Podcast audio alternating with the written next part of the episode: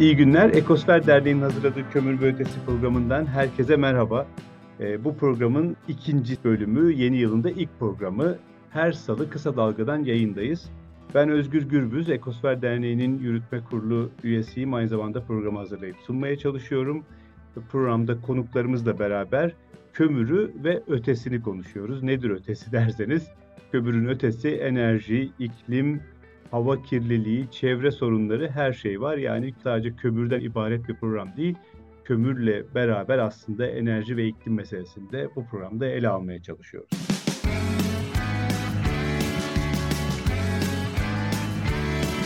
Kulağınız bizde olsun. Kısa Dalga Podcast. Evet bu hafta yine programımıza dünyadan ve Türkiye'den haberlerle başlayacağız.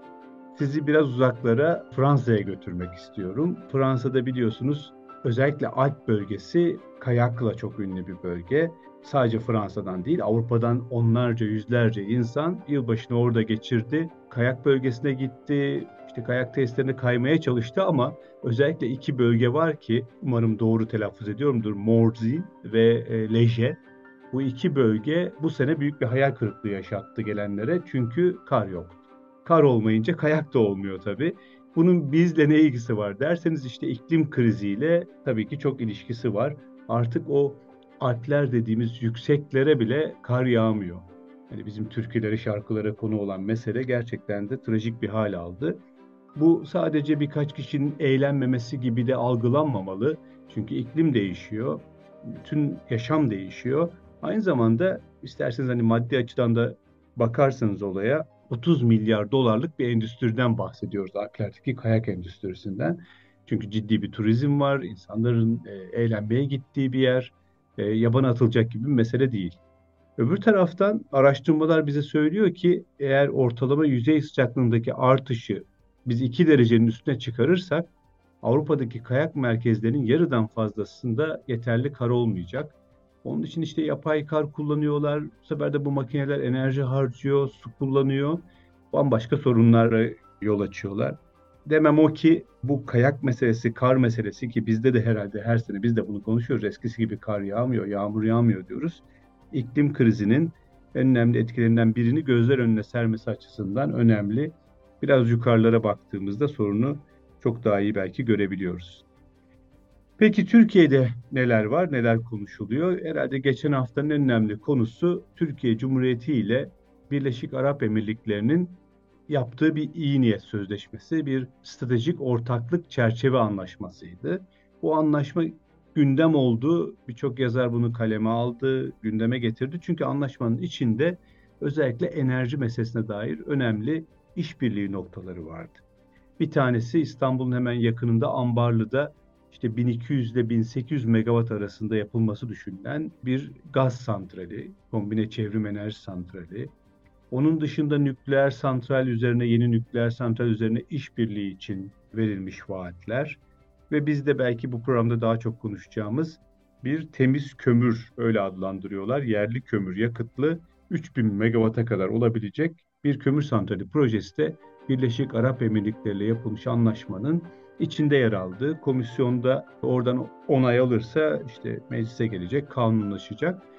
Elbette bu bir iyi niyet anlaşması. Bu anlaşmada yapılan her şey yani o işte gaz santrali, nükleer santral, kömür santrali yapılacak demek değil ama yapılmasının yolu açılıyor. Türkiye ile Birleşik Arap Emirlikleri nasıl anlaşacak derseniz de bizim anladığımız özellikle sermaye tarafı Birleşik Arap Emirlikleri'nden gelecek. Türkiye yeri gösterecek, santraller kurulacak. Burada deniz üstü rüzgar santralleri bile var anlaşmanın içinde. Hangileri olur bilmiyoruz. Ama şimdi programımızın konuğu Doktor Nejat Tamzok'a soralım. O çünkü kömür meselesini Türkiye'de en iyi takip eden, en iyi bilen kişilerden biri. Kendisini konuk ettik. O da bizi kırmadı davetimize. Olumlu yanıt verdi. Necat Bey sizce bu Birleşik Arap Emirlikleri ile yapılan anlaşmanın bir oluru var mı? Bu söylenen kömür santralleri yapılır mı? Hani Türkiye'nin işte bir yandan iklim hedefleri var. Birleşik Arap Emirlikleri deseniz daha 3 hafta önce iklim konferansına ev sahipliği yaptı. E, bu iki ülke bir araya gelip kömür santrali yapar mı? Teşekkür ediyorum Sayın Gürbüz. Açıkçası ben çok yapılabilirliği olduğunu tahmin etmiyorum bu Birleşik Arap Emirlikleri ile yapılan anlaşmada kömür tarafında bir yol alınabileceğini pek zannetmiyorum. Körfez ülkeleriyle daha önce de örneğin Katar'la Türkiye'deki bir takım kömür projelerinin finansmanıyla ilgili çeşitli görüşmeler yapıldı. Örneğin Elbistan'la ilgili ciddi görüşmeler vardı ama sonuçta bir yol alınamadı. Ben yine aynı şekilde sonuçlanacağını düşünüyorum bunun. Sayın Tamzak, peki bunun gerekçesini nasıl? Yani sonuçta bir iyi niyet anlaşması imzalanıyor. Belli ki hani bir şeyler yapılmak isteniyor. İki ülke de bunu herhalde bir tartmıştır. Neden yapılmayacağını düşünüyorsunuz? Hani sebebi ne olabilir?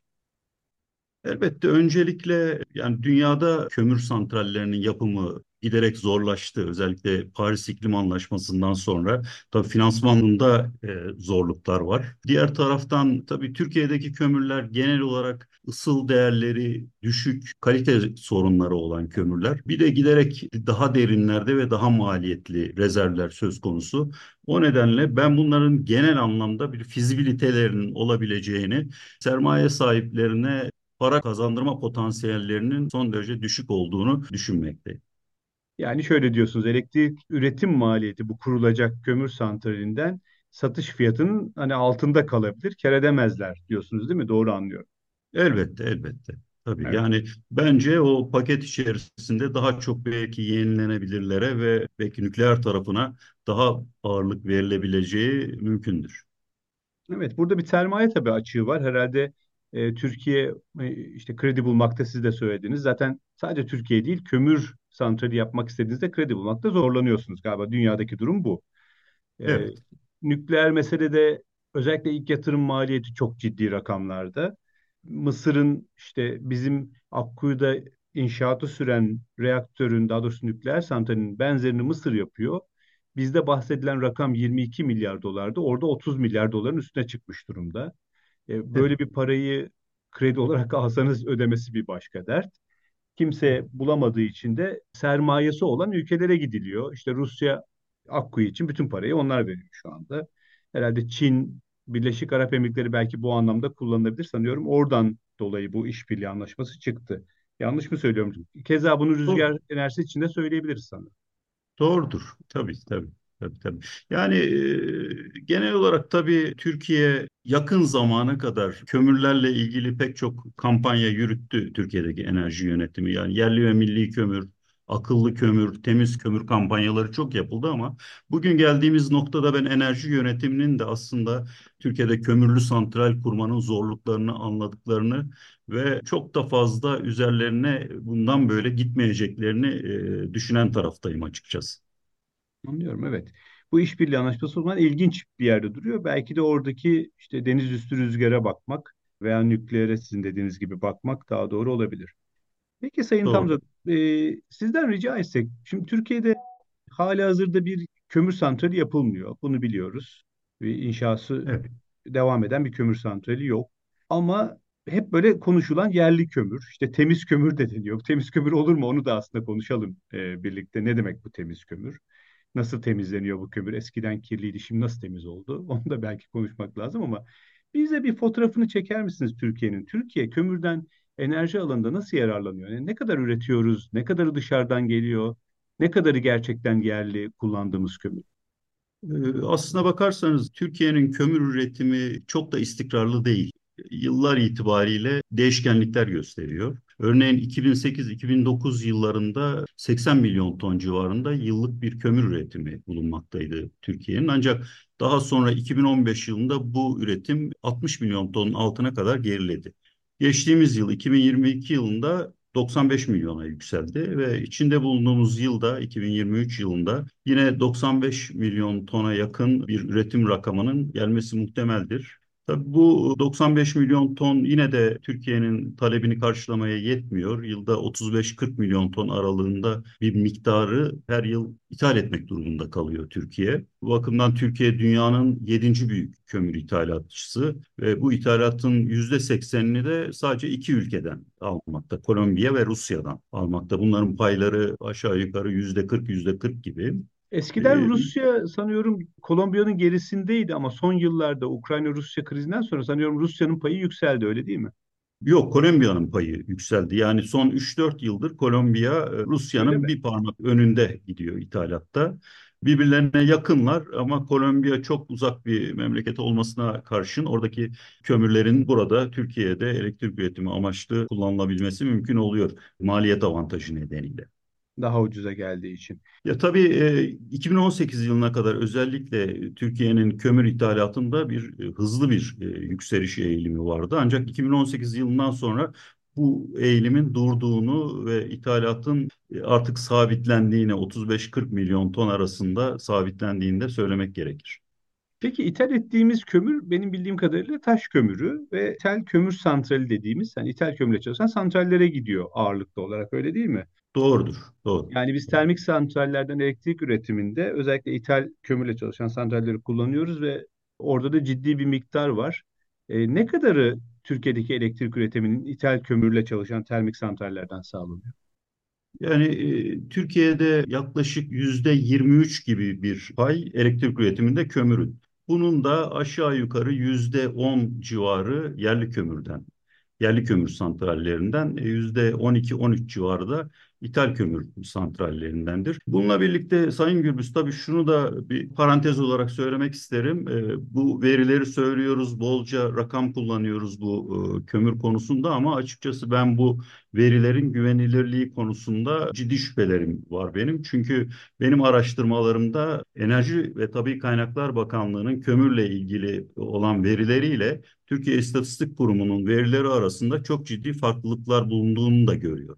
Yani tüketim e, Enerji Bakanlığı'na göre Türkiye'nin yıllık e, kömür tüketimi 133 milyon tonken 2022 yılında İstatistik Kurumu'na göre Türkiye bunun yüzde 12 daha azını 117 milyon ton üretiyor. Dolayısıyla bunlar aslında çok ciddi farklar ve e, bunlara bu rakamlara e, dayanılarak yapılacak analizler, işte enerji planlamaları ya da işte karbondioksit emisyonlarına ilişkin bir takım hedef çalışmaları tabii bu rakamlardaki problemler o çalışmalara da yansıyabilecektir. Anladım. Bu ciddi bir farkmış tabii istatistiksel olarak arada iki kurumun bu kadar farklı rakamlar vermesi ilginç bir mesele. Önemli bir noktaya değindiniz. Ama yine de peki hangi verileri takip edip nasıl yorum yapalım bilemedim şimdi. Enerji Evet. Bakanlığı'na mı bakalım? Ama şunu anlıyoruz herhalde bu da çok e, yanılmıyoruzdur bunu söylersek. Türkiye'de kömürlü termik santrallerden ürettiğimiz elektriğin yarısından fazlası ithal kömüre dayanıyor dersem herhalde Doğrudur. çok da yanlış bir şey söylememiş oluyoruz. Doğrudur. Peki bu tabii Türkiye'nin aslında enerji güvenliği açısından da konuşulması gereken bir konu herhalde. Bu kömürlerden ben su gözündeki termik santralin özellikle Kolombiya'dan kömürü aldığını biliyordum. Bilmiyorum e, hala devam ediyor mu? Bazı santraller zaten yabancı şirketlere ait. Mesela Çin Hunutlu'da, Adana'da yeni bir santral açtı. O da Doğru. kömürünü dışarıdan getiriyor. Belki de Çin'den mi getiriyor bilmiyorum. Yoksa Kolombiya onlar için de mi daha ucuz? Ama bu santraller yeni santrallerde olduğu için herhalde uzun bir süre kömür ithal etmeye devam edecekler gibi gözüküyor. Elbette tabii yani bir e, kömür santralinin e, teorik ömrü 30 yıldır ama aslına bakarsanız e, bunlar 50-60 yılda çalışırlar. Dolayısıyla Hunutlu'nun da bir 50-60 yılda Türkiye'de e, kalmaya devam edeceğini söyleyebiliriz. Tam da ben bunu sormak istiyordum aslında. Şimdi bir yandan da Türkiye biliyorsunuz e, iklim hedefleri açıklıyor. E, 2053 yılında bir net sıfır hedefimiz var. E, şimdi siz Hunutlu 50-60 yıl çalışacak deyince geçen sene açılmış bir santralden bahsediyoruz biz. 2023'teyiz. Yani 50 yıl daha eklersem 2073 oluyor. Bu Evet. santrali biz bir yerlerde kapatmamız gerekecek büyük bir ihtimalle net sıfıra ulaşmak için. Yani ya da çok az hani fosil yakıtta çalışan santral kalacak ki onların da herhalde ben doğal gaz santralleri olabileceğini tahmin ediyorum esneklikleri yüzünden. Orada bir plansızlık mı var peki? E şimdi Birleşik Arap Emirlikleri ile hani olur da siz dediniz hani zayıf ihtimal diye ama yeni bir kömür santrali yaparsak 20 sene sonra bunları kapatacak mıyız? Bu Türkiye'nin işte ulusal katkı beyanı, ulusal enerji planı, kalkınma planı yeni açıklanan bunlar birbirleriyle çelişiyor mu? Yani biz bir yol haritası göremiyor muyuz orada Türkiye'nin enerji politikalarına dair?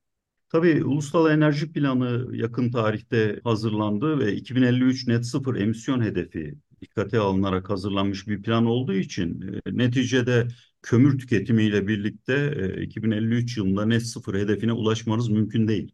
O nedenle oradaki planda kömürden çıkışa ilişkin çok ciddi hedefler var. Yani bugün %25'e yakın olan kömürün payı 2035 yılında %20 düzeyine çekiliyor. 2053'te ise tümüyle biz kömürden çıkacağız denilmekte. Yani 2035 yılına kadar e, Türkiye'de sadece 2500 megawatt büyüklüğünde bir kömürlü santral planlanıyor. Onun dışında herhangi bir e, yeni kömürlü santral devreye alınmayacak denmekte bu ulusal enerji planında. E, bununla birlikte ben şeye de baktım, kalkınma planlarına da baktım. Evet. Tabii 11. kalkınma bir öncekiyle bu yeni 12. kalkınma planında kömürle ilgili hedefleri karşılaştırdım. Aslında orada net olarak gördüğüm 11. kalkınma planında bir öncekinde kömür rezervlerinin elektrik enerjisi üretimindeki kullanımı artırılacak ya da linyit sahalarının e, elektrik üretimi suretiyle ekonomiye kazandırılması sağlanacaktır gibi net belirgin ifadeler varken artık bu son planda yani çevresel etkiler göz önünde bulundurularak yerli kömürün kullanımına devam edilecektir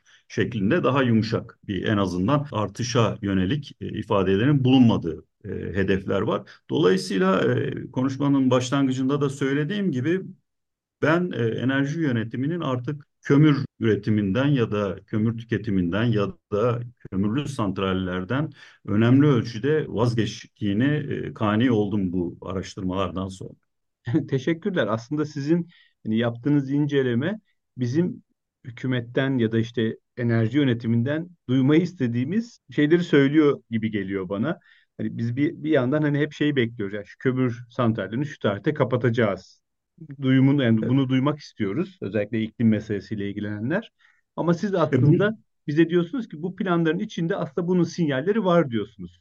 Ben yine yani, eğer yanlış yorumluyorsam düzeltin beni. Bununla birlikte yeni santral, kömürlü santral kurulmuyor olması kömürden çıkılıyor anlamına da gelmiyor. Burada bir çelişki var o zaman. Nasıl olacak? Yani mevcut santraller özellikle yerli kömürlü santraller karbon yakalama ve gömmeye mi gidecek? Öyle mi değiştirilecek? Öyle bir şey mi söylüyorsun?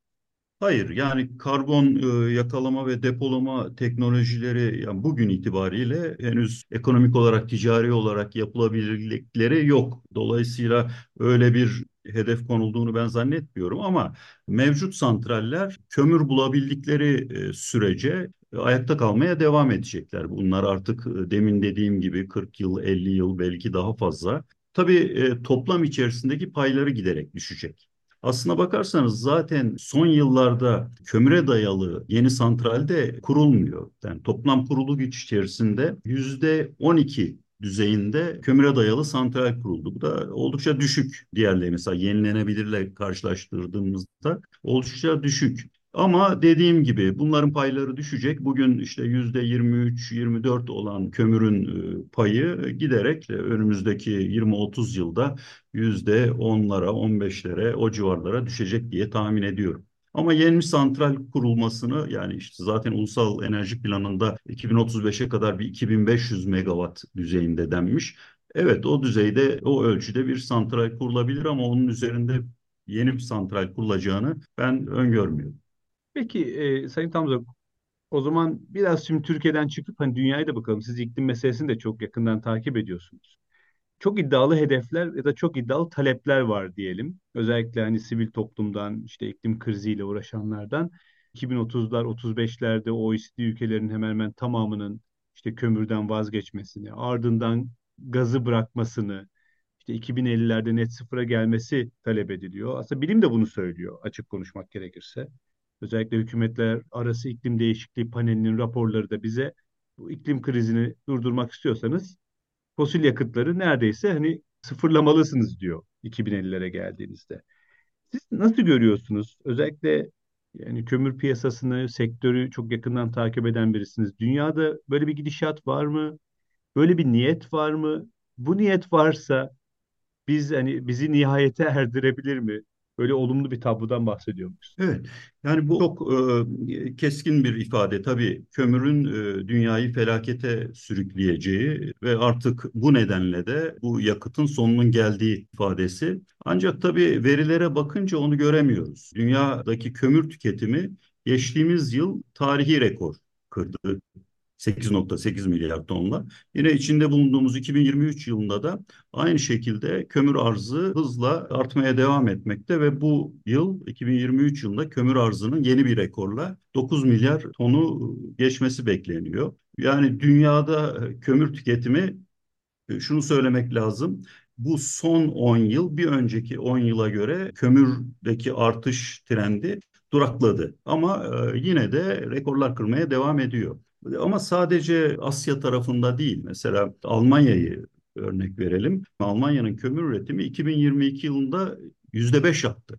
Yüksek bir artış bu. 6.2 milyon ton 2021 yılına göre daha fazla kömür. Bu ama şeyle ilgili değil mi? Ya araya girdim kusura bakmayın ama Ukrayna-Rusya evet. savaşıyla böyle biraz e, alevlenmiş bir artış değil mi? Öyle yorumlanıyor genelde Avrupa ülkelerindeki çünkü azalış vardı ama o krizle beraber yeniden kömür kullanımı arttı diye genelde yorumlanıyor. Yani 2021 Bunun yılı kalıcı için olacağını bundan... düşünüyor musunuz? Bence o kritik. Yani 2022, 2023'te belki bunlar olabilir ama devamı gelecek mi bunun? Hayır, Avrupa Birliği için kalıcı olduğunu düşünmüyorum ben tabii. Ee, ama zor durumda yani enerji konusunda bir problem yaşandığında e, kömüre e, dönmeye çok tereddüt etmediklerini e, görüyorum ben. Eski e, dostu hatırlıyorlar hemen. evet, e, hatırlıyorlar. Yani Avrupa Birliği'nde tabii e, bir e, kömürden çıkış süreci başladığı, devam ettiği sıklıkla söylenir. Yani orada da tabii biraz dikkatli bakmak lazım. Çünkü çıkış süreci için tarih koyan ülkelerin aslında kömür rezervlerinin kalmadığını görüyoruz. Yani bir Danimarka'nın kömürden çıkışı için bir tarih koymasının çok fazla bir anlamı yok. Buna karşın kömür rezervleri olan Almanya'da çıkış tarihi 2038 yılına konuyor ya da Polonya'da henüz konmuyor. O nedenle tabii e, bu e, kömürden çıkış tüm dünyada aynı zamanda Avrupa'da da ne kadar samimi olunduğu dikkatle izlenmeli. Kömür söz konusu olduğunda tabii dikkatli olmakta yarar var. Çünkü Kömür ilk defa bir krizde yaşamıyor. Önceki yıllarda örneğin 2000'li yılların daha doğrusu 20. yüzyılın sonlarında da kömürden aslında çıkıldığı, kömürün sonunun geldiği çokça konuşulurken e, bu yeni yüzyılla birlikte çok yüksek artışlar gördük kömürde. E, kömür tabii bir çıkış yolu bir şekilde buluyor. Bir enerji krizi, dünyada bir sorunlu dönem.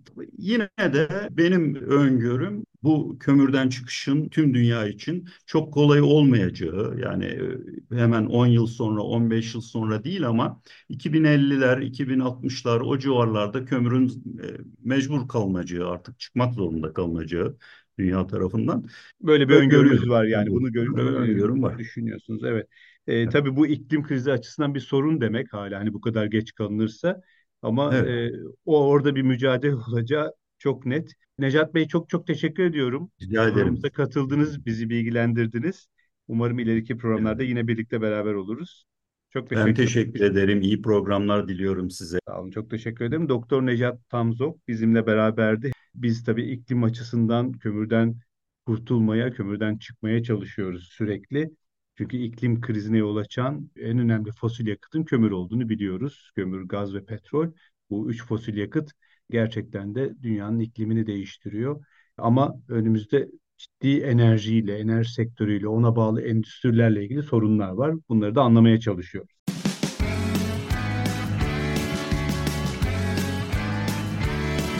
Kulağınız bizde olsun. Kısa Dalga Podcast.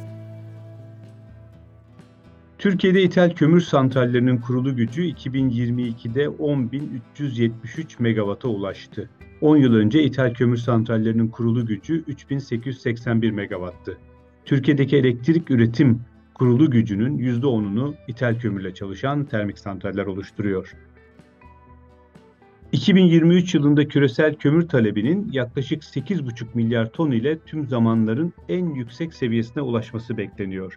Ancak bu artış hızının geçmişe göre daha düşük kalması da yine bir başka beklenti.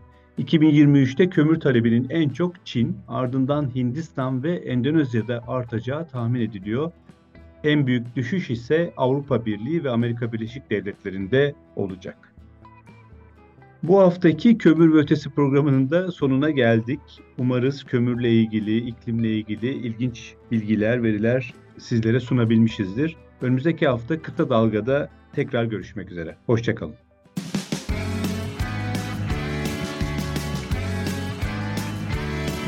Kulağınız bizde olsun. Kısa Dalga Podcast.